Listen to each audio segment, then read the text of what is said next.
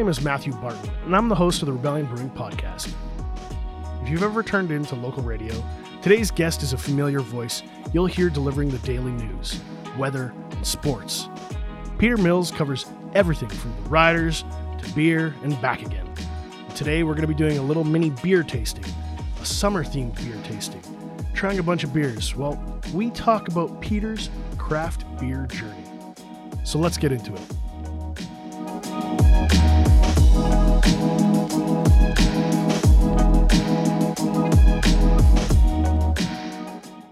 Peter, welcome to the show. It's great to be here. Thank you very much for that intro. I've been talking a lot more beer these days than than riders because there's no football, but there's still beer. I was about to say, what what do you do for a football podcast when there's no games? Yeah, exactly. I, I launched the Meet the Riders podcast last year. It's something that I'd kind of been building towards. I really wanted to do more of a personal storytelling for, for sports because you don't get that, right? Like sometimes I feel like I ask stupid questions, but they get the best answers, right? Like, what's your favorite hot dog? You know, uh, just all sorts of stuff like that. But then, of course, bad timing. I had one full season of it last year. Um, one of the interviews ended up getting nominated for an award too, and then this year I don't have any riders to uh, talk to. Of course, I could have done you know some off-season pandemic stuff. And i'm still thinking about doing a couple specials just for the pandemic. But i mean with the season still we don't know if they're going to be playing football or not. Uh, i've just kind of been in a wait and see mode as well. But yeah I, I really picked a bad year last year to launch it and get all excited for season two this year because it hasn't happened. Well, let's get you really excited about beer. okay. What are you into right now for beer?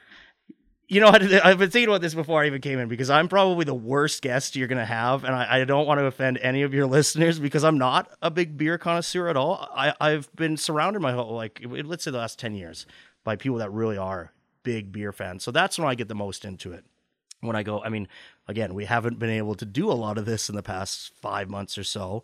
Is go out to local breweries and and try different beers just because of the pandemic. Obviously, you could buy them and take them home, but I'm more the guy that likes to go to a pile of bones or Rebellion and just go down the menu, right, and just try different things. I don't like some of it, right, but it's just fun to try new beers. And yeah, like my a guy, shout out to Giles on my soccer team. He's a huge beer fan and he's always telling me, oh, you got to try this one. And like, oh, they got this brand new special edition coming out. But yeah, I'm a pretty bad beer drinker. I'm a big, like, and again, I don't want to offend anybody, but like, I'm my go to is Great West. I, I, I growing up, I, I was never, um, when I got to legal drinking age, I was never a big beer fan. Like I, I, thought, like okay, yeah, like I'm gonna buy my first case of beer, and I just didn't really like it, to be perfectly honest. I'm sure probably because I was buying Kokanee and Canadian and stuff at the time, right? I see your face switching, which is true, but I didn't like it, right? I didn't understand why. And then the first beer that I actually really enjoyed was when Great Western came out with the Pilsner. It was the first beer I tasted. I was like, oh, I really like this. So I've, I've kind of stuck in that realm for most of my life. Uh, I drink Pilsners at Rider games. So I apologize again, even though, the, to be fair, the person who sits beside me gets the Rebellion Lentil Ale. So uh, at least one of us representing. But yeah, I'm a pretty basic guy in that regard. But um, when Rebellion came out with these uh, special, uh, the special was a summer spring uh, variety, I got the uh, blood orange ginger ale which was fantastic, right? And so it was cool to try stuff like that. And yeah, I'm a little more adventurous when I go to a place, but uh, a little less at home, especially during a pandemic. I'm going to stop you right there because you don't have to apologize for where you are on what you like for beer. Uh, I'm a beer snob, but I don't want people to feel bad because we're all walking or running the same race, but we all have different palates and you don't have to apologize for it. We all started somewhere. I started drinking Molson Canadian and Coors, stuff like that, because that's what my parents drank. Right. But then I realized over time, I'd rather just have a Coca Cola because I didn't really appreciate it and didn't understand it. And it wasn't until eight or nine years later that I was like, oh, I don't, I don't hate beer. I just don't like these particular beers. Yeah. And then I started to realize there's a whole world of styles that I can get into that I'm super excited about. And I'm hoping that with this tasting, we can take your innate love of just going down the list Yeah. and build that up. You've already got the right attitude. You're willing to try everything Mm-hmm. and you acknowledge, I don't like everything, but you don't have to. And I want to give you permission to not like something. Okay. I, I I'm looking at the beers that you have in front of me though. They look like beers that I would like, and um, I'm glad you said that because well, maybe it's the journalist in me that I always find the beers I like the most are the ones I get the backstory on. Right when I hear how they're made or what ingredients are in it and or what's the origin, like what what's an IPA, what's a, what's an, a, a classic pilsner, an actual pilsner, right? Like when I hear the story behind it, it gets me more excited, and I think I like the taste as a result, right? It, it's it's interesting that way. Um, when when when you have somebody who's passionate about it, like you are, right? It gets me more into it. And I used to always say that I was more of an adventurous beer drinker in the winter I don't know why, because maybe because I'm not a huge heavy beer guy, but in the winter it's cold out. You need something to warm your soul a little bit, right? So I would try some of the heavier beers, and I'd like them. You know, I'd only have one or two um, of each kind, but uh, I found also now in summer, I mean, all these beers again that I'm looking at, they look like crisp, good summer beers, and there's nothing like trying, you know, a, a nice cool sour or something like that on a, a you know hot summer patio. I love that. We talk about that a lot I'm glad that you brought it up because when we look at what's happening with the temperature, we are definitely thinking a year ahead, six months ahead to say it's going to be plus 30. We need this style of beer. It's going to be, you know, we're already planning our Christmas stuff three months ago. During right. the middle of the pandemic, we weren't saying we're humped. We're saying we need to plan for six months from now because we don't have time to catch our breath. And in summer, you're right people want sours because it's thirst quenching. Mm-hmm. What it's doing in your mouth, it's taking away that thirst. The one idea I want you to come away with that I have been kind of chewing on is the concept of satiation. When you eat or consume or drink something, does it sate you or do you want to take another crunch, mm. another bite, another sip? I think that this is a little conspiracy theory of mine, beer, mass produced beer, is designed to get you to take another sip. Mm. You're never satiated. You never get your thirst quenched just quite enough. That's a great point. Because it's profitable. Whereas if you're a craft producer, if you are caring about the flavor and the experience, you want people to reach satiation. Think of it locally. You go to Bernard Callebaut. Mm-hmm those guys, you paying twenty bucks for a little itty bitty piece of chocolate. Right. Like, Frick, I could go buy a huge bag of M and M's. Sure. Satiation. You have that bite. It's an experience. It melts in your mouth. You're like, mm, but I'm done. I don't want more. I think about that when it comes to beer tastings too. Would I want two in a row? Maybe that's an extra star on my five star ratings. Right if I wouldn't have more than one in a row, is it because I'm satiated or is it because it's awful? it's a great point, and I, I, never really thought about it like that. And, but and that's something that I've been thinking about with food a lot more. Maybe because in the pandemic I'm, I'm cooking a lot more too, but uh, I find that just with cooking. Like I mean, eh, you could apply the same thing to McDonald's in a fine restaurant that uses you know local ingredients and cooks them well. Right, you're full after a, you get three ravioli on a plate and you're full. Why? Exactly what you just said. like the flavor, yeah, the the texture, the experience. I go to Alina's Takeaway Gourmet, right, and you putting you're putting down some heavy bucks on the table for little portions, right. But then you add in the beer and the wine and the crackers and, and the grapes and the cheese and the raisins, all the other, other fixings. And I've realized that I'm like full to bursting and right. I've only had like right. six bites. That's right. and I, I, I circle back to beer and I'm like, how do we drink? Most people, it's unconscious. Uh, when you come to this podcast, I want you to be a little bit more conscious of the choice you've made. I will be. Let's see. I got an open mind. Okay. Uh, the one thing I'm worried about too, though, is am, do I have the taste buds for it? Right? Am I going to be able to identify some of the things that that you obviously well, you know what's in everything, but am I going to be able to, you know, taste those notes? Everybody can learn. Mm-hmm. Do you smoke? I do. You do? So I've noticed that smokers tend to go for bigger, bolder, hoppier IPAs, more aggressive beers, because their the perception of their palate is different than, say, somebody who only eats vegetarian. Right. The the salt and the amount of fat you consume and I'm going on a big lecture here about fast food. This is my fi- fast food's my vice. Like you think beer is my vice? No, fast food is my vice. But my wife cleaned up my diet and I realized I could taste different things. Same thing with you can learn. you can develop those skills and that vocabulary. No one cannot taste something. Like you'll get there eventually. And that's the nice thing about tastings side by side is the light bulb will start going off. Right. I promise you. like Mark Heisey, the Brewmaster Yeah, of Rebellion CEO, like he was the Brewmaster, now he's CEO, president of Rebellion, co-founder, right? Mhm. He led me through a stout tasting. We did like eight different stouts in a row, and it blew my mind. It changed my world. It's like he dragged me out of Plato's cave, and I'd only been looking at shadows of beer, and I he dragged me into the sunlight, and I was like, "Oh, that's what a stout could be." Okay. should be, Yeah. you know.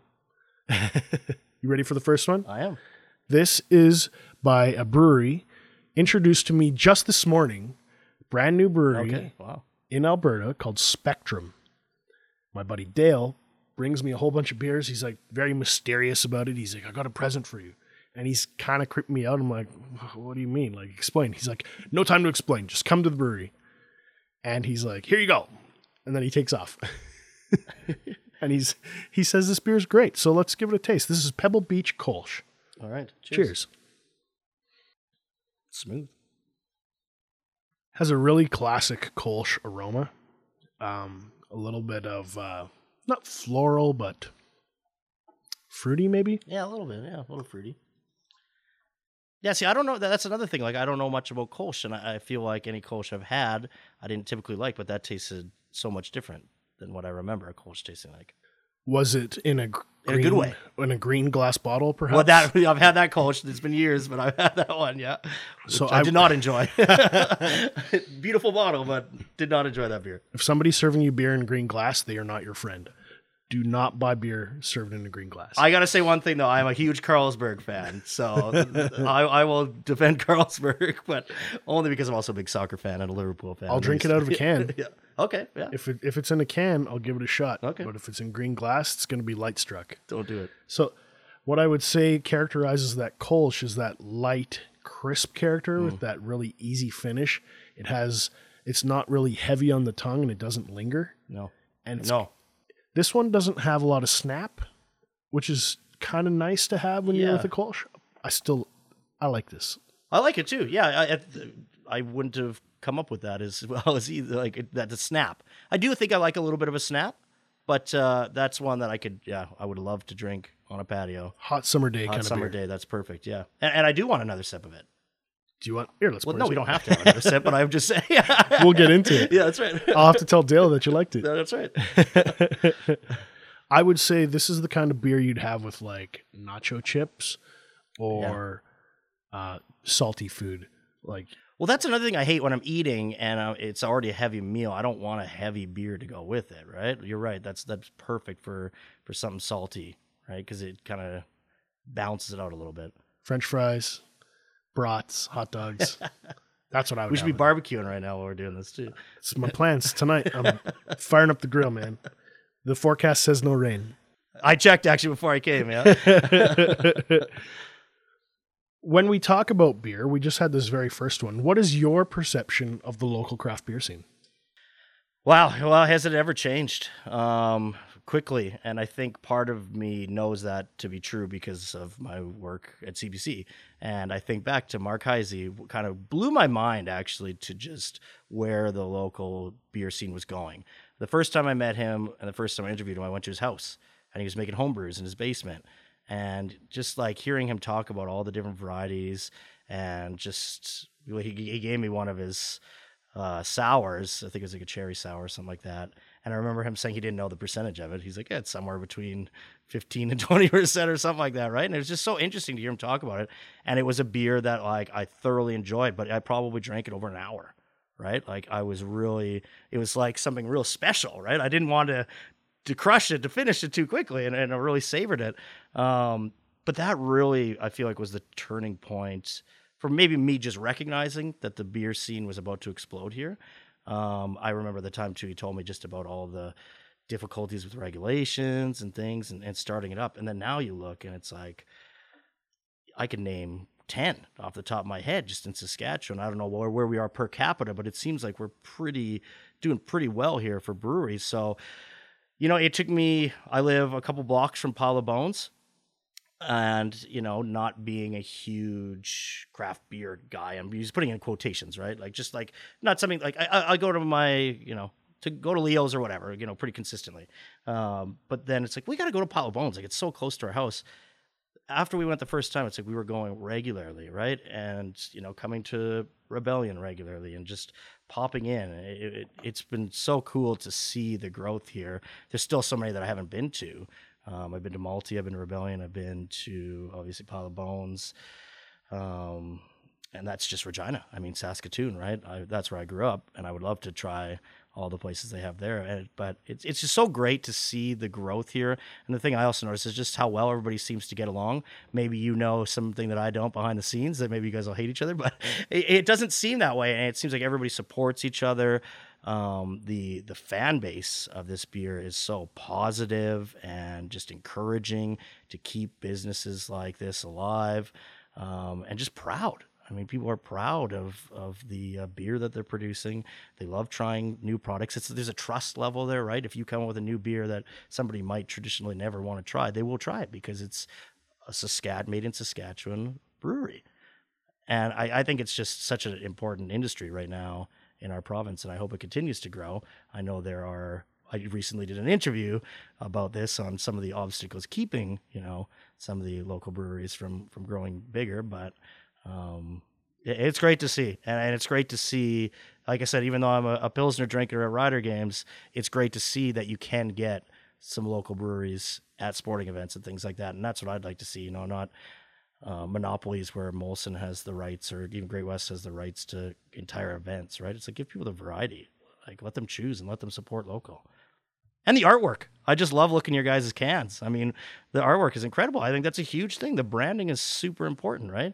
You, you can't just get every beer drinker because you created something new, something, you know, maybe wacky or something really enticing, like a classic beer.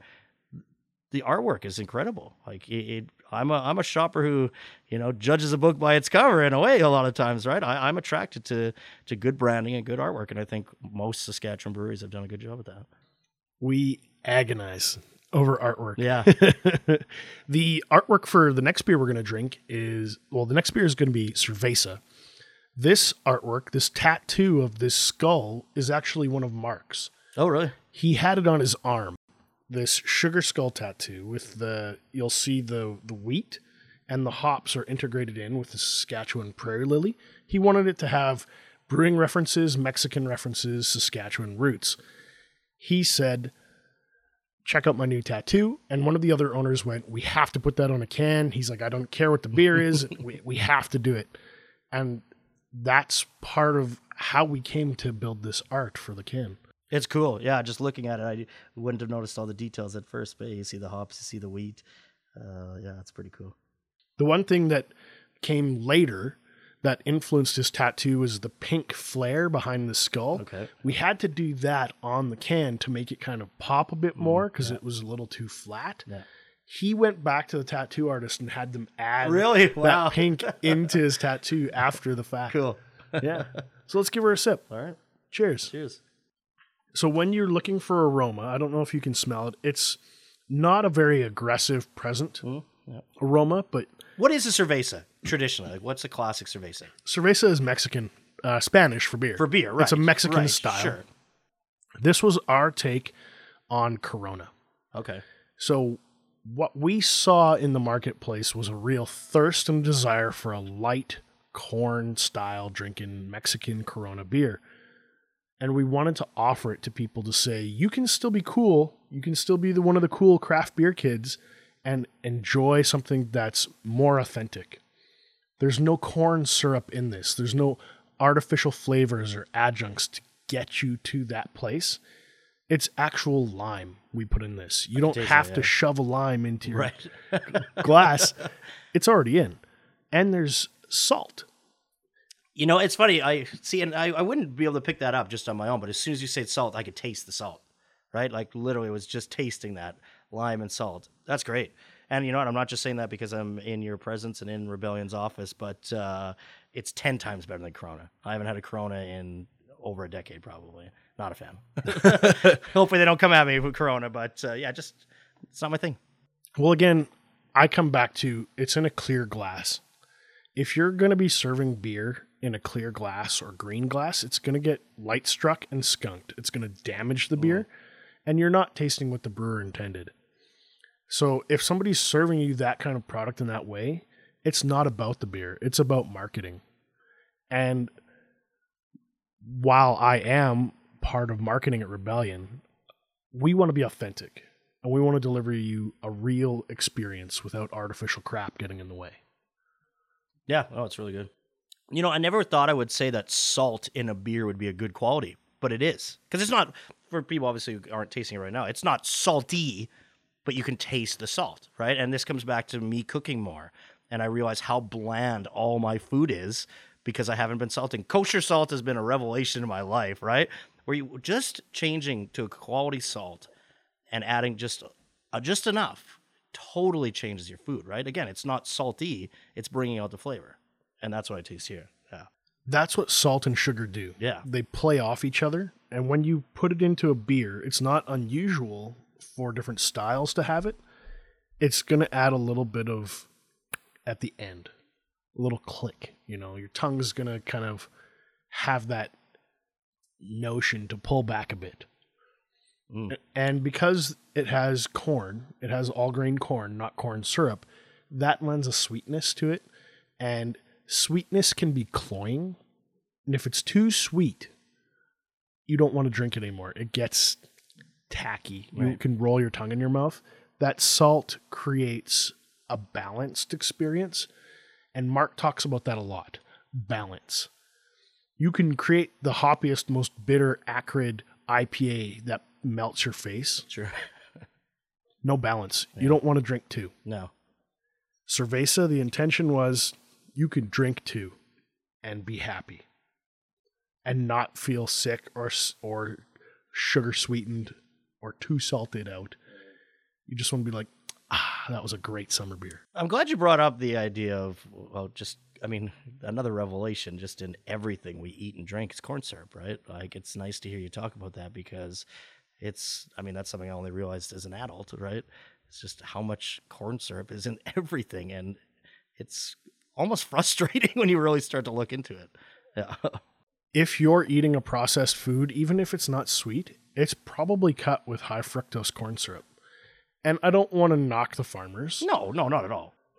I like corn on the cob. But artificial sweetened foods that are processed, they're just throwing in a bunch of sugar because that's what our reptilian brain is addicted to, you know, Right. like fat, sweet, salt, like umami, that kind of thing. We're addicted to sugar. Why put more out there when you don't have to? And maybe that is what I mean. That's one of the reasons why, too. I think maybe I'm growing to appreciate craft beer a lot more than I used to because it is alarming. It, I, it comes back to the very first time I think I tried natural peanut butter, and it was like, "What is this? Like, I don't know if I like it. It tasted so different, right? Because it's not jacked full of salt and it's not jacked full of sugar." Right. And now it's, I wouldn't, I can't go back to regular peanut butter. I have to drink natural peanut butter. And I think that's the case with a lot of beers too, is it doesn't have those ingredients that you're essentially addicted to and you're used to eating and drinking and everything.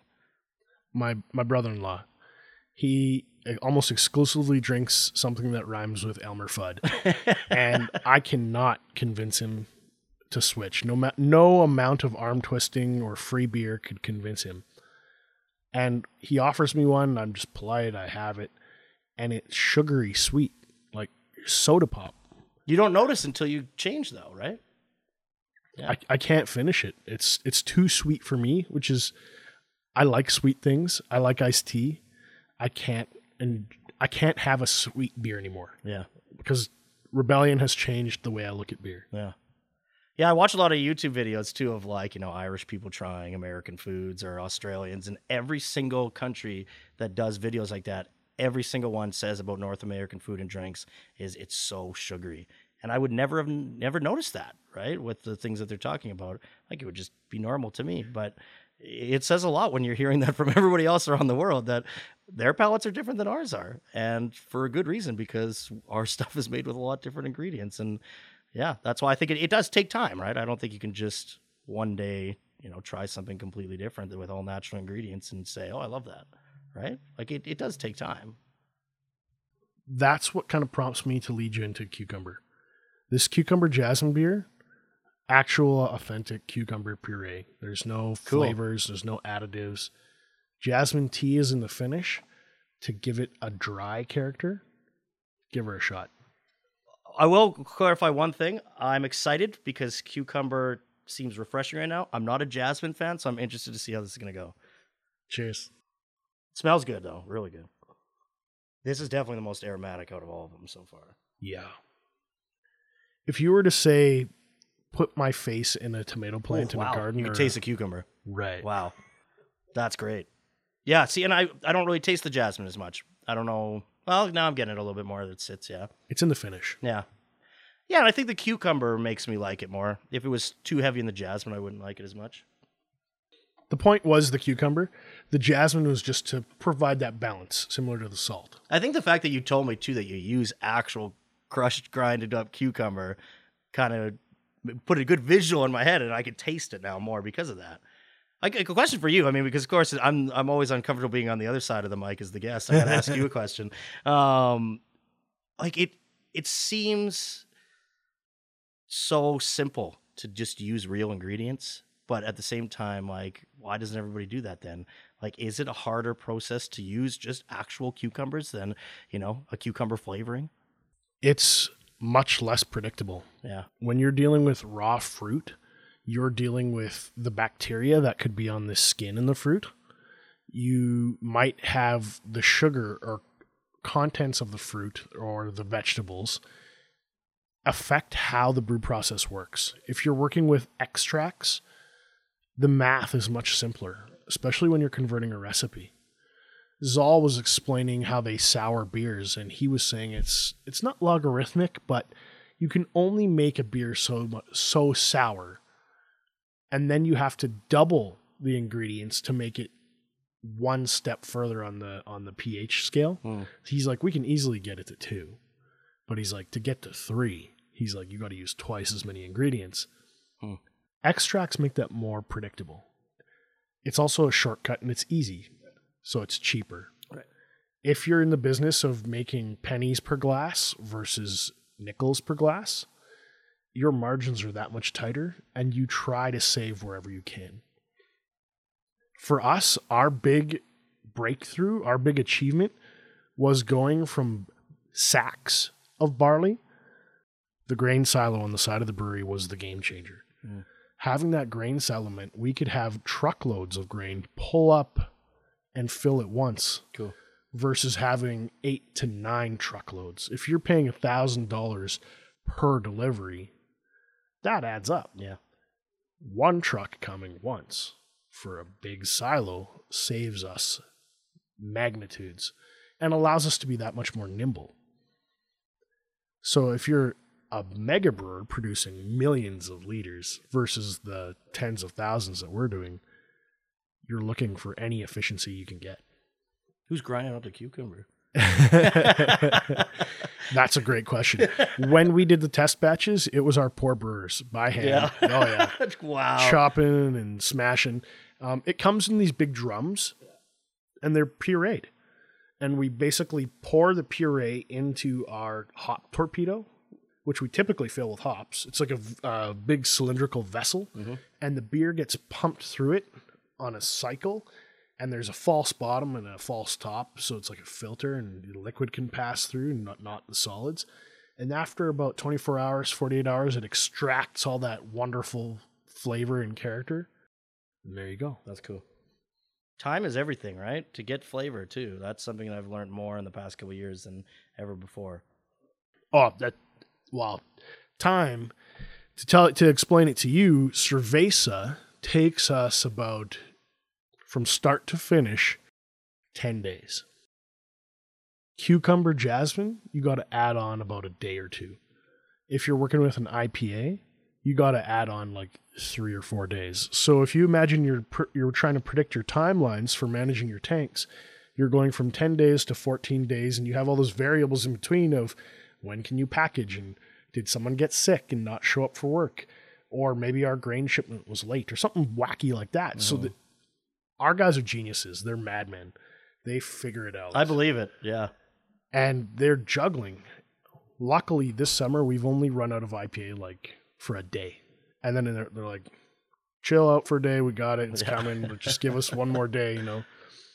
And um, it's just kind of the the realities of working with authentic ingredients. There's some magic to that too. I think maybe that's a, a big draw about the local beer scene too, though, is that you know that it is handmade and that you know something might happen where yeah, sorry we don't have it today, but we got it. It's on the schedule. It'll be ready tomorrow. Like there's something authentic to that and, and homemade to it that I think you can appreciate, and especially with limited edition beers too, right?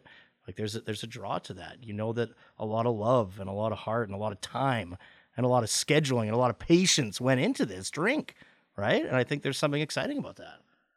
Whereas a beer, you know, a, a Molson, a Pilsner, you know, they're just pumping it out day after day after day after day, and it's not going to taste any different than it was did before. Consistency is king. Yeah. I don't want to say that these guys are anything less than for No. not doing it at our speed. Um, kudos and hats off to them for consistency. That's big. Um, we're just a different business. Yeah. No, and like I said, I, I spend more money on those than I do on anybody else. But uh, I mean, it's just the way the world is in general. I mean, you could apply that to anything, right? We're catching up. Yeah. Um, the numbers in the study show that craft beer is growing, and I don't need to punch someone while they're down. They're much bigger than me. It's David versus Goliath. We tied their shoelaces together, and they're they're tipping over. you were saying you get to tell craft beer stories. You got to interview Mark. You probably got to do a bunch of others. Is there a craft beer story that kind of sticks out in your mind in the last five years? Um, I think what where breweries really come up the most, just in our storytelling, is it's usually involved with like charitable community involvement. Like you know, it's it's hard to tell a story about a sponsor. I think you would know that very well. You're not going to do a story just because you know Rebellion donated X amount of money to charity, right? It's not necessarily a story. It's it's too promotional in a way, right? But you do tell the story of where that money's going. And so we did a lot of that. I mean, w- when the pandemic first hit, I was supposed to be covering the Juno Awards in Saskatoon, and I was all gung ho, ready to go. I had so many stories, musical stories, and I had to throw them all out the window. And we are all kind of sitting there with a blank slate, being like, "What stories are we going to tell?" There was a million of them, but which ones are we going to tell? And it was just kind of constant news coming in. And one of the first ones I ended up uh, doing was um, Nine Mile in Saskatoon had created a special beer and a special bottle for the Junos um, that was going to be on all the tables at the gala. And so they had all these special beers and they could have sold them and made a profit, right? They were limited edition special beers. Instead, they decided to donate that money to the Friendship Inn because, of course, the Friendship Inn had closed for the first time in 30 years or whatever, not allowing people coming in.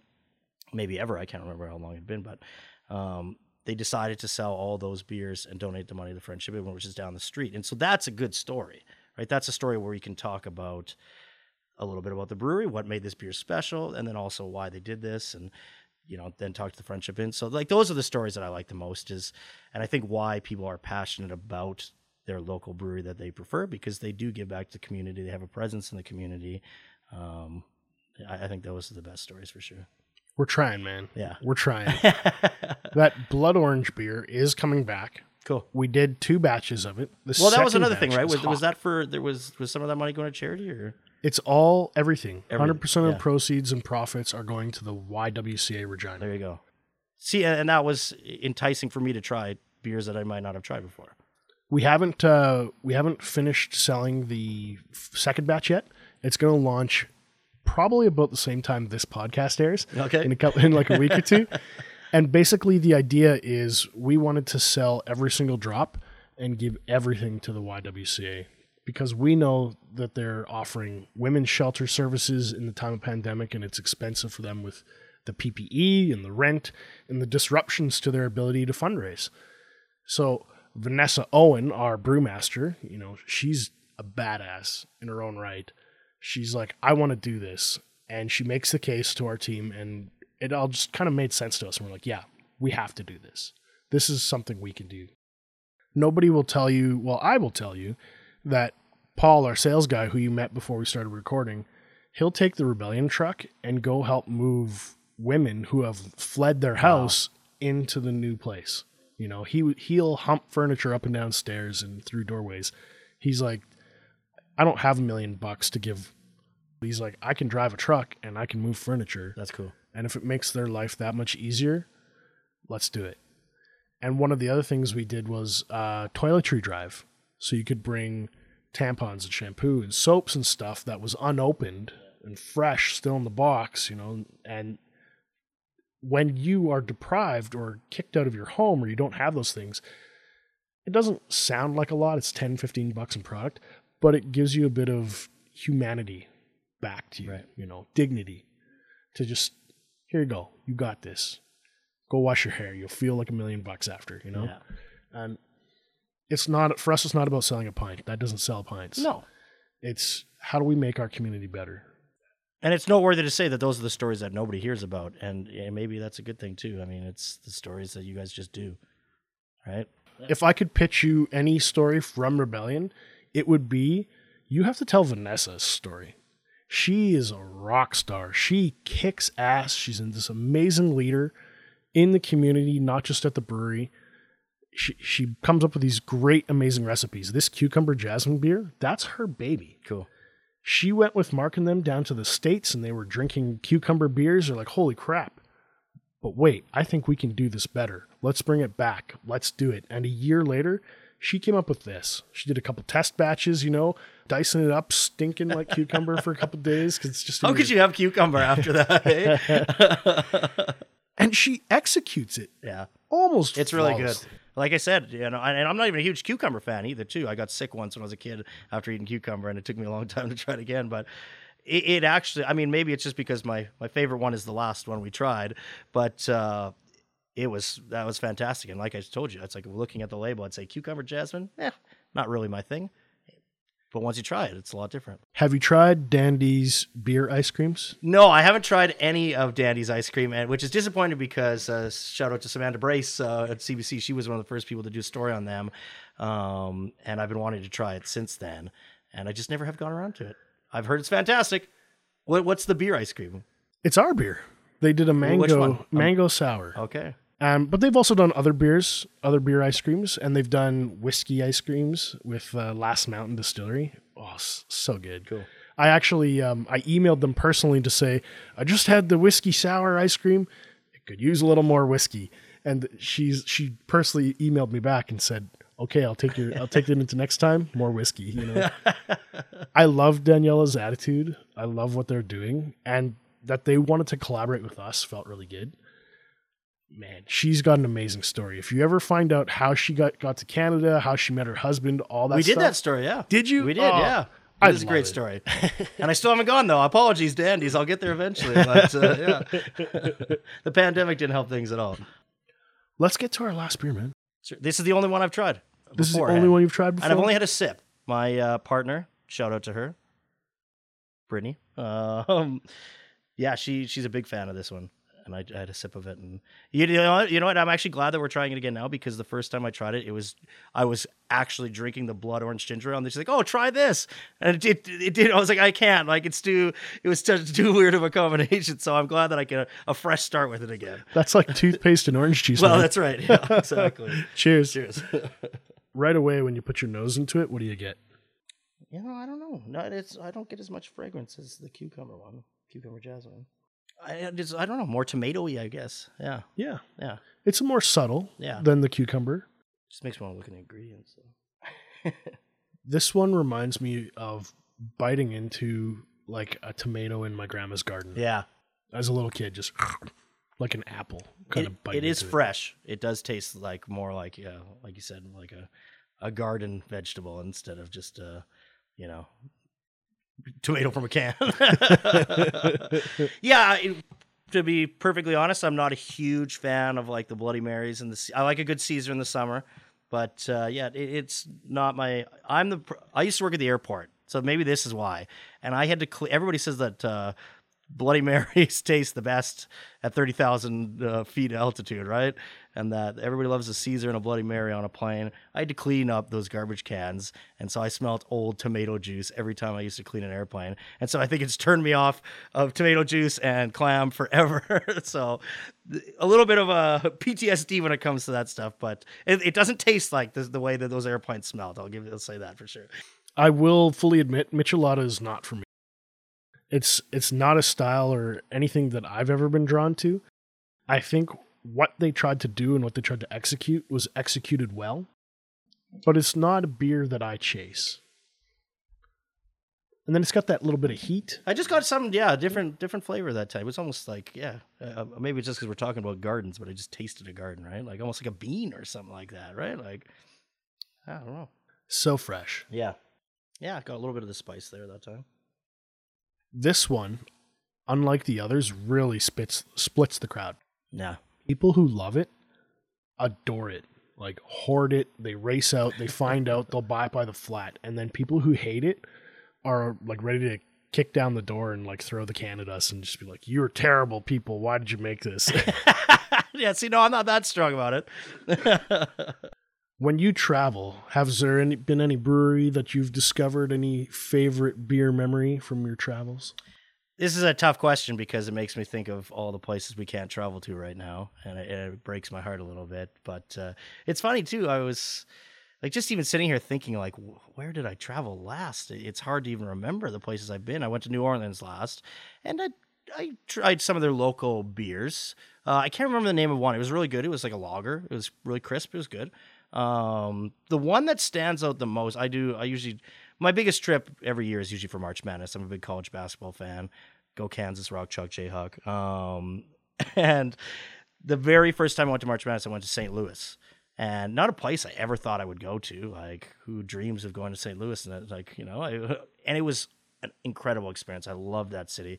It was just after, like, a year after the situation in Ferguson and the riots and stuff, and just seeing that city was incredible. Like, there was, you know, when we first got there in the downtown, it's like, what's even open? Like the mall, their major mall was closed. Two year renovations. Business had boarded up windows.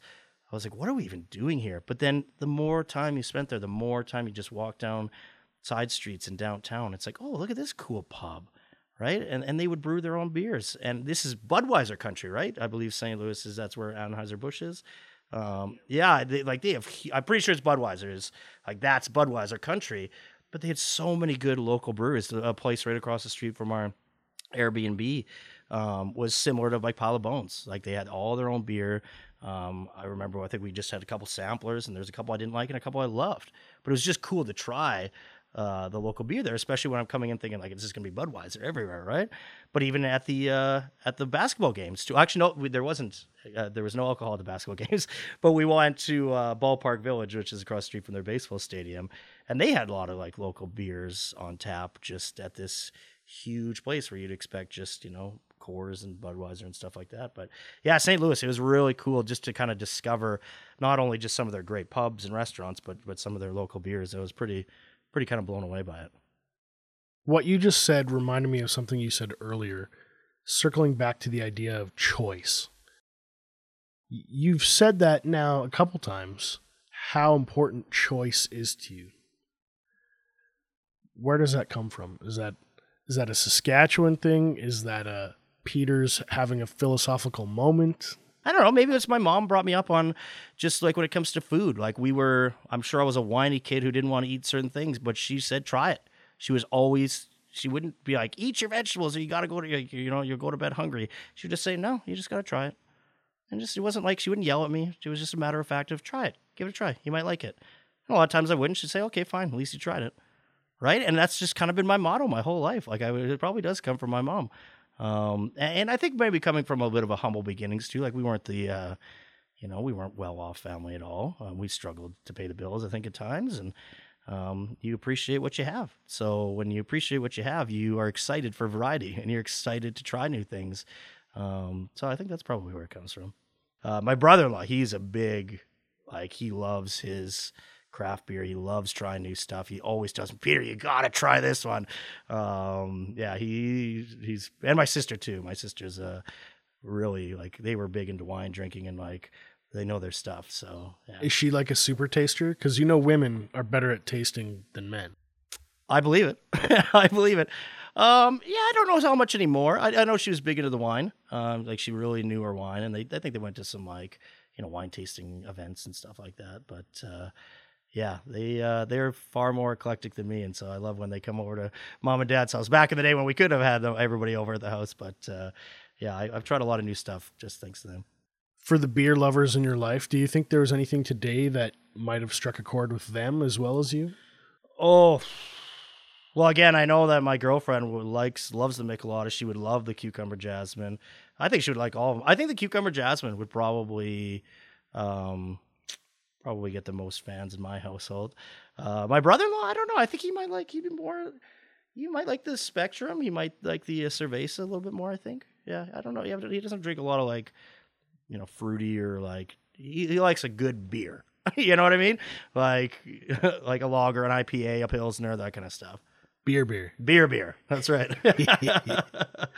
when we roll out the lentil, we see people are like, "Wow, lentil's weird," and we're like, "Trust us, it's a beer, beer." Yeah, it is. It is a good. I, I, gotta say too, I was really when I before I tried it, because again, coming back to my girlfriend, she loves that lentil beer. She gets it all over the time, all over the place, um, whether it's Rider Game or restaurant. And I'm and when I first thought, I was like, lentil beer. That's weird.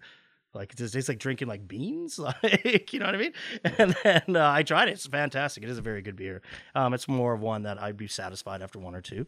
Um, but yeah, fantastic beer, and uh, I'd say it actually opened me up more to lentils in general, which are such a huge thing in this province. Support your local lentil farmers here in Saskatchewan because they make absolutely fantastic products. And I think honestly, trying that beer has made us eat more lentils recently too, even though it's not the same, you know what I mean?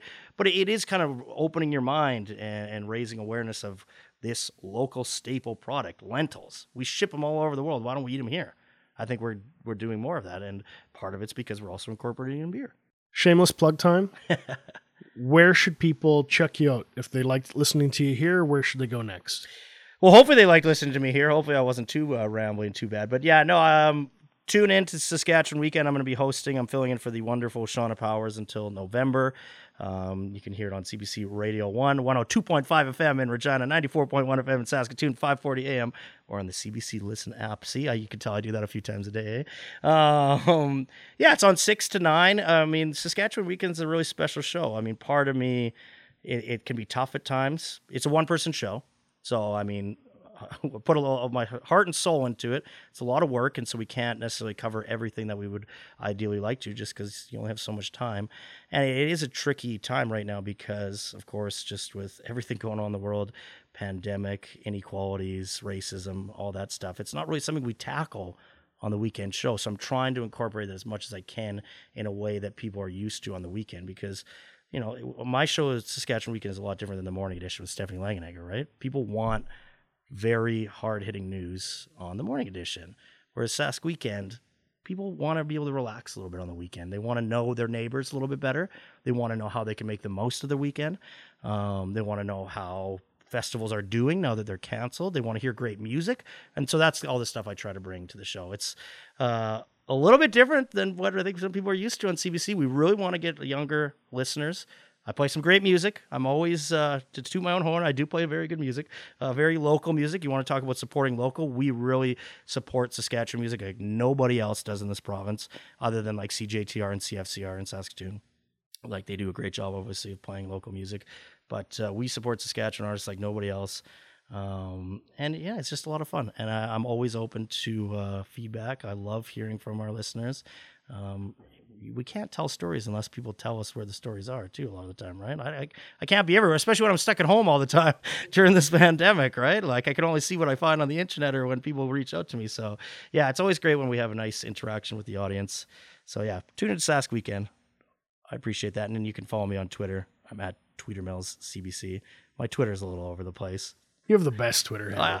Uh, Tweeter Mills? Yeah. Yeah, it's pretty good. Somebody told me back in my days at the Carillon. You used to work at the Carillon, right? Yeah, yeah. That's right our connection. We should talk to the Carillon. um, yeah, somebody at the Carillon suggested that name for me, and I've had it ever since. Love that place. Yeah. A lot of fun memories. Yeah, very good fun memories. Thanks for drinking beer with me today. Thanks for having me. This has been great.